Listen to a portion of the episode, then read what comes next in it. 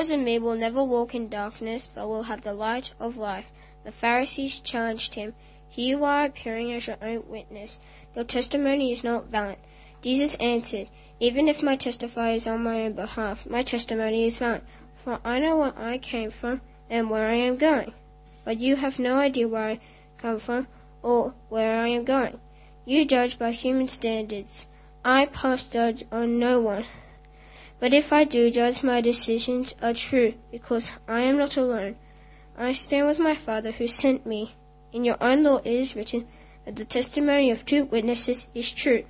I am one who testifies for myself. My other witness is my Father who sent me. Then they asked him, Where is your Father? You do not know me or my Father. Jesus replied, If you knew me, you would know my Father also. He spoke these words while teaching in the temple courts near the place where the offerings were put. Yet no one seized him, because his hour had not yet come.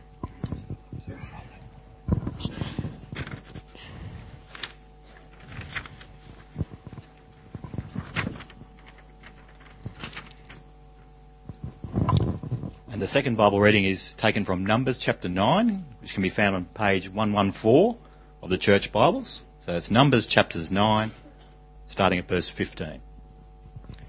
On the day the tabernacle, the tent over the covenant law, was set up, the cloud covered it. From evening till morning, the cloud covered up above the tabernacle looked like fire. That is how it continued to be. The cloud covered it, and at night it looked like fire. Whenever the cloud lifted up from above the tent, the Israelites set out. Wherever the cloud settled, the Israelites encamped. At the Lord's command, the Israelites set out, and at his command they encamped. As long as the cloud stayed over the tabernacle, they remained in camp. Whenever the cloud remained over the tabernacle a long time, the Israelites obeyed the Lord's order and did not set out.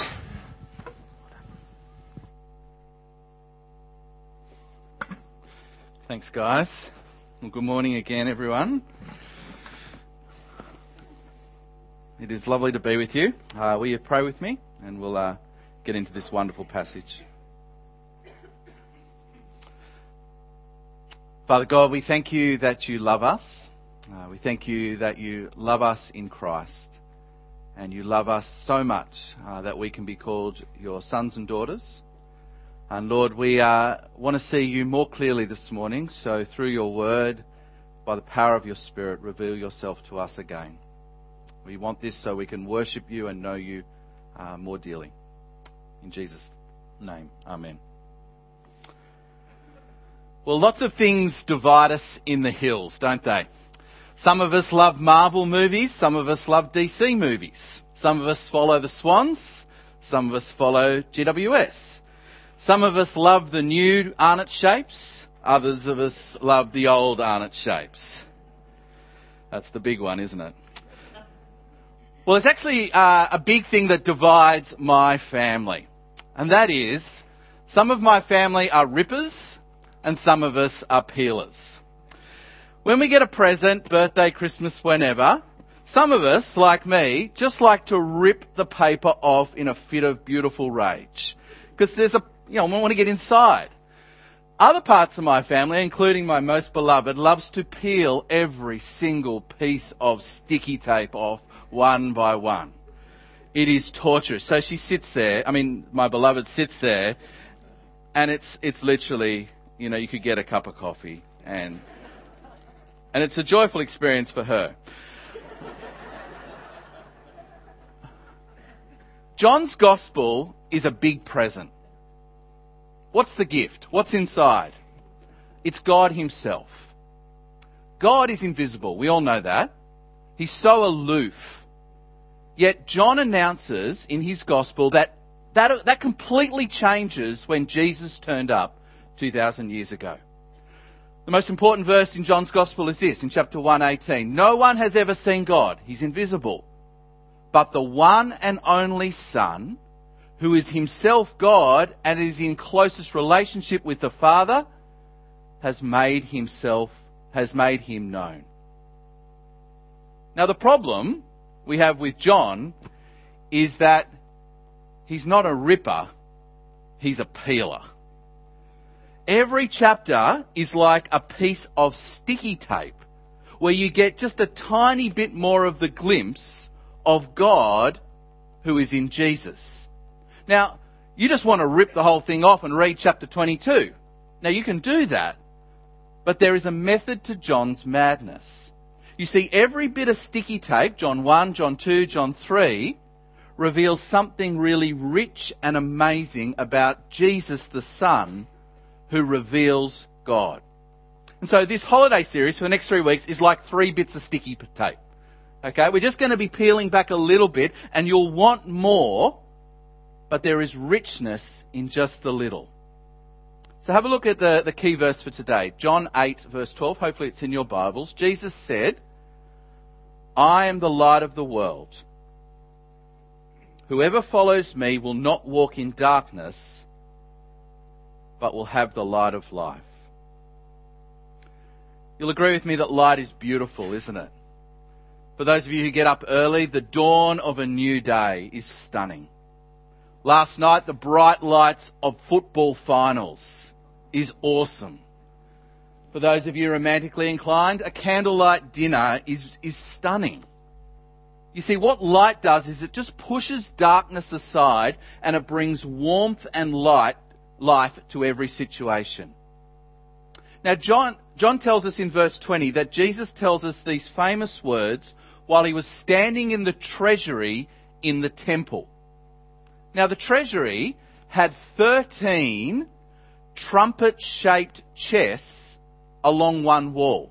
And each of them had a particular name. So as people came to the temple, to church, they would put their giving in the, in the trumpet, in, the, in these um, chests. And so there was one for the priests and one for the poor and one for the temple workers. Hundreds and hundreds of people would walk past, clink, clink, clink, clink. And as Jesus, as the crowds were walking past, Jesus stood up and said, Hey everyone, I'm the light of the world. It's kind of weird, isn't it? Well, that's because this story began way back in chapter 7. Jesus was in Jerusalem to celebrate one of Israel's famous three feasts. This one was called Tabernacles.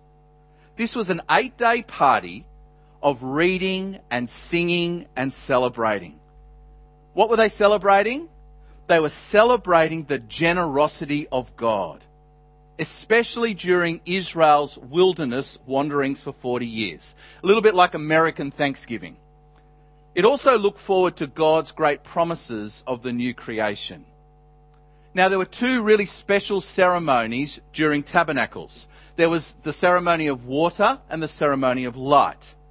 Every day, the priest would get some water and they'd pour it into a bowl near the altar, and Israel would remember how God gave them water from the rock. They also look forward to the future satisfaction of the kingdom of God. What did Jesus do on the last day of the feast? You might know this. Jesus got everyone attention and he said, If anyone should thirst, they should come to me and drink. Well, the second ceremony celebrated God's guiding presence in the wilderness. On the screen, Exodus 13:21. And the Lord went before them by day in a pillar of cloud to lead them along the way, and by night in a pillar of fire to give them light, that they may travel by day and by night. Each night there was a spectacular ceremony, eight days of this. For in the treasury there were the 13 trumpets and there were eight, sorry, four bowls of oil, 65 litres of oil up in the roof. And each night the youngest priest would have to go over to the ladder and they'd climb up the ladder and together they would light the wick and boom, light would fill the temple. Light would fill Jerusalem. Jerusalem would come alive with light and Israel would dance and sing through the night. They were celebrating God's presence with them in the wilderness, God's guidance with, of them, and God's protection. And they also look forward to God sending His life giving light into their dark world. So, on the last day of the feast, Jesus stood up in the treasury with its four big torches and he said, I am the light of the world. Do you remember that pillar of fire that you followed through the wilderness?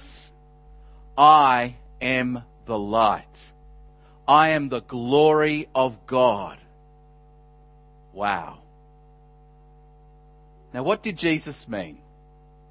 Well, quite simply, our piece of sticky tape is simply this Jesus is announcing that he is God. The Old Testament often refers to God being the light. In Psalms 36, God is the fountain of light. When Moses met with God in the tent, Moses' face came out radiating the light. God is the light that led Israel through the wilderness, and in Isaiah 49, God promises to send the Messiah as the light for the world.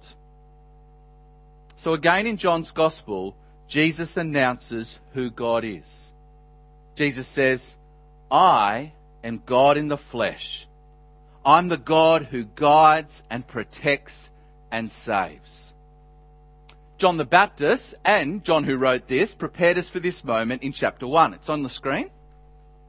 There was a man sent from God whose name was John, John the Baptist. He came as a witness to bear witness about the light, that all may believe through him. He is not the light, but came to bear witness about the light.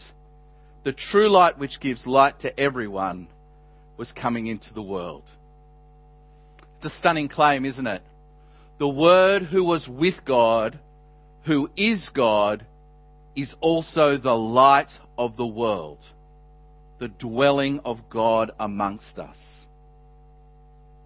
Now, we have to ask, don't we, why did the light come? Well, that's pretty obvious, isn't it? Why do we turn on the lights at home? Because it's dark. And our world is a dark place. There's been times this week I've turned off the news when my kids were in the room because it was so dark. There was the riots in Charlotte. There's the racism growing in our country. And there's just the simple gluttony of the West when so much of the world is suffering. But this hasn't always been the case, has it?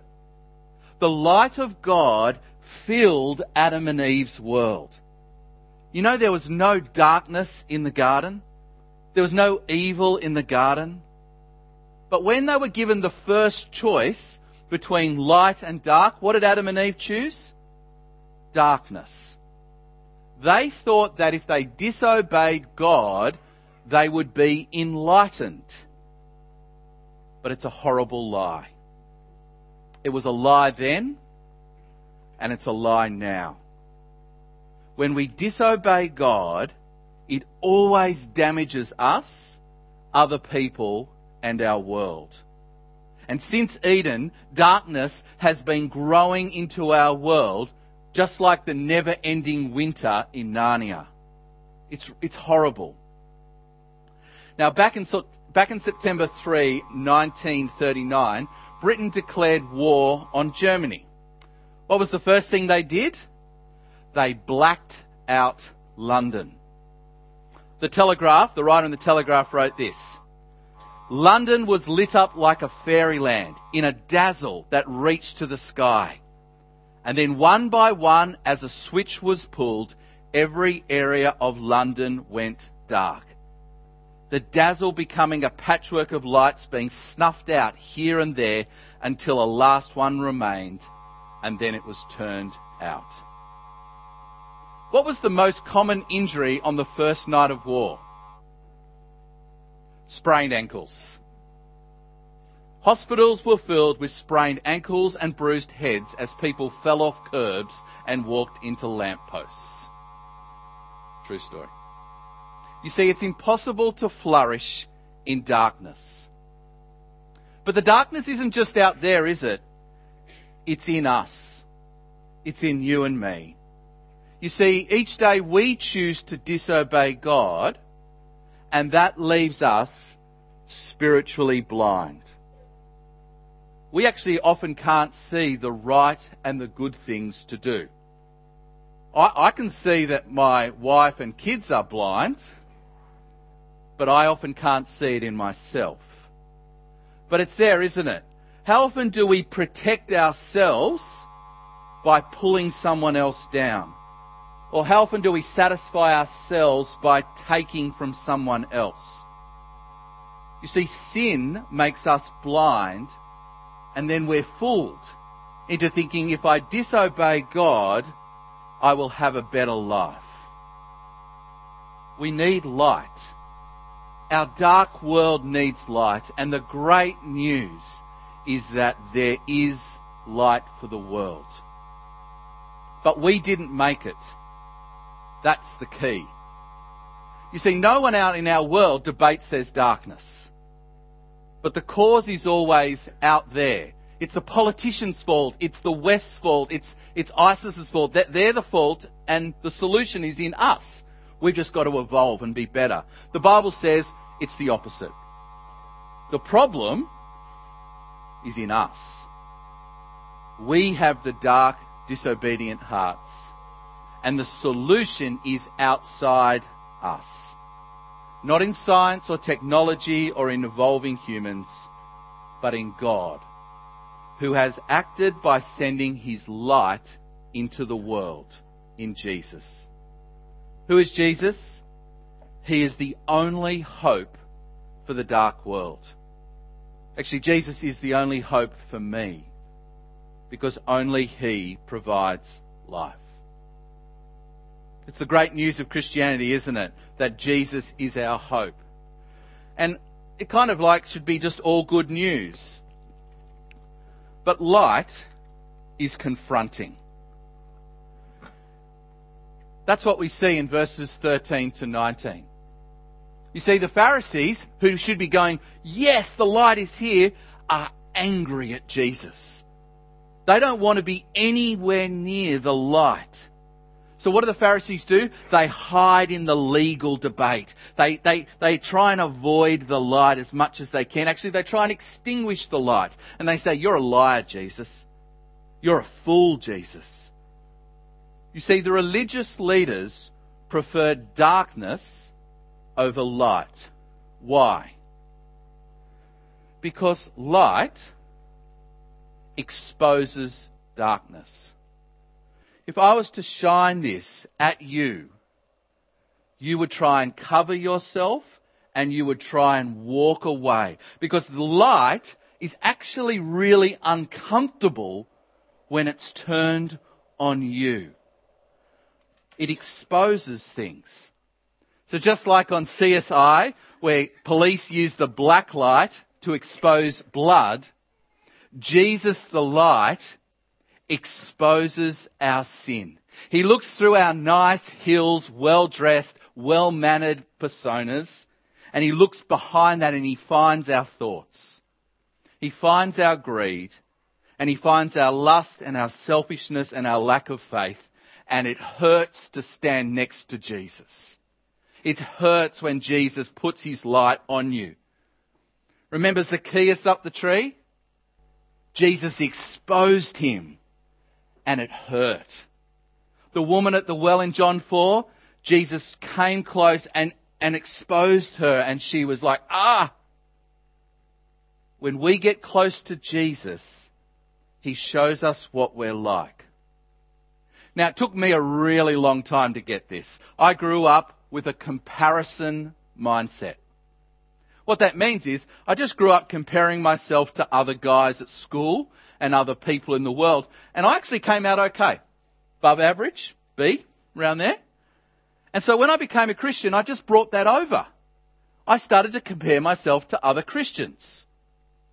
The thing is, God says, no. Comparison, comparison is so unimportant to God that he says, no. It's just Jesus the light and us. It's not pleasant, isn't it? Because when Jesus turns the light on, everything is exposed. The light condemns, the the light exposes. And so what do you want to do? You want to run away. You just want to be like Adam and Eve who run and hide from God the light. You want to run away from Jesus. And Jesus says, no, don't run away. I came into the world to expose darkness, yes, and give people life. Jesus not only shows us his sin, he died on a cross to clean us of sin. Jesus the light pushes the darkness out of our life. He purifies us of sin and guilt and forgives us completely by dying on the cross.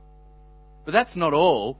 He then pours his life of light into us, like spring coming back to Narnia. Our relationship with God is restored. We enjoy certain hope. We have God's protection from death and the evil one. And He opens our eyes so we can see what the right and the good things are to do. We now belong to the family of light. We are purified of darkness and we have the eyes to see. How do you get this? We'll have a look at verse 8 again. Jesus said, verse 12, sorry. Jesus said, I am the light of the world. Whoever follows me will not walk in darkness, but have the light of life. We follow Jesus. What does following look like? We actually saw it in our Bible reading in Numbers 13. As Israel wandered through the desert, they followed the light. When the light moved, Israel moved. When the light stopped, Israel stopped. They followed the light by obeying the light. It's the same with us. If you want to follow Jesus, you do it by obeying him. All the benefits of being in the light, his guidance, his protection, his life, are found in obeying Jesus. How, how do you get it for the first time? By obeying Jesus. Jesus doesn't tell you to be good. He says, believe that I am God in the flesh, and then ask for forgiveness for our disobedience. How do we, most of us are Christian, how do we stay in the light? By being members of the family of light. So we say no to the darkness, the lies of darkness, and we trust that Jesus knows how to live life now. And so we seek to obey Jesus at home, at work, at school, and online. We follow Jesus away from sin and temptation and towards godly living. Now, if you've been a Christian for more than five minutes, you know this is really hard. That's because for seven days a week, the world is nipping at you and it's trying to seduce your heart with new lies of darkness. But be encouraged. What is Jesus' mission? It is an unstoppable mission to shine light into our lives so that we will see Him and we will be set free to live His way. He is always pushing light into your life. So live in the light. Just want to finish this morning with two challenges and a vision of the future. Every night, as most of you do, I get my phone, I charge it, I plug it in and charge it next to my bed. But every four or five weeks, I wake up and it's not there. It's a mystery. Maybe I've sleptwalked. Maybe I forgot to plug it in. But then I hear the whispers coming from the lounge room. They're coming from behind the couch, behind the curtain. It's my two kids playing Angry Birds in the dark. John 3. For everyone who does wicked things hates the light and does not come into the light, lest his work should be exposed. We know that verse is true, don't we? We believe the lie and therefore we hide in the dark. Lots of our sin happens in the dark, doesn't it? We all know, this morning we all know that there is a part of our life where we are hiding from Jesus. That we, we say, Jesus, I really don't want you to shine the light into that. It might be what you dream about, what your future is going to be like, or, or it might be how you speak to your wife or your kids or your work colleagues, or it might be the internet history you deleted last night because you don't want anyone to find. You know what it is. You know what it is because if someone in this room brought it up with you, you'd be really, really defensive. Because you don't want light going into that particular area. Well, here's the first challenge name that area this morning, and with Jesus' help, ask Him to shine His exposing and life giving light into that area. It'll be painful. De- the devil does not want you to do it. It will involve confession, saying sorry, and change, saying no to the lies. But remember, Jesus is the light of life. He exposes, He forgives, and He heals. He will help you live God's way. So name it this morning. Secondly, the best torch in the world before the iPhone torch was called the Maglite. Some of you older will know them. They were simply beautiful. You could go into the bush anywhere in Australia and turn your Maglite on and you could light up the sky. Our world talks a lot. Social media full of opinions. But our world is really a world of blind people trying to find their way. You and I, if you're a Christian this morning, we have a Maglite. We know the light of the world and we have His Word which gives us light for our path.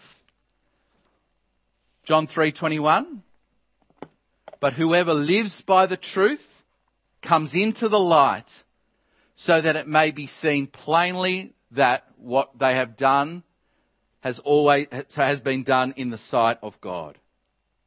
The Bible reveals the truth about God. We see him in Jesus. The Bible reveals the truth about life. We see the best life. What's the second challenge? Will you turn on the torch and memorize it? Will you turn on the torch and memorize it? Why would you do Bible memory? It's so that the light of the world will be with you every minute of the day.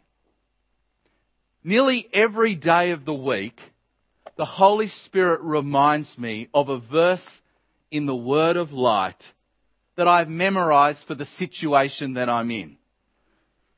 All I need to do is obey. That's hard. But I have the light in me. My choice is to obey. Bible memory is hard but it is worth it. You can do it alone. You can do it with uh, your wife or your husband. You can do it as a family. You can do it with a friend. But why you do it is you turn the lo- you turn the light on in your life, so you have it with you always. We live in a dark world, don't we? But let me finish with a picture of the future. When you think of heaven, what comes to mind? The Bible tells us it's going to be like a feast. It's going to be like an epic choir. It's going to be like a luscious garden. And it's going to be like an incredible city. Revelation 21:23 The heavenly city does not need the sun or the moon to shine on it for the glory of God gives it light and the lamp and the lamb is its lamp the nations will walk by its light. What is our future? Our future is the beautiful city of light with no darkness or evil. And this is only possible because Jesus the light has come into the world. What's Jesus doing today? He is on an unstoppable mission to remove darkness in our world, which will be complete when we're with Him forever in heaven. Let me pray.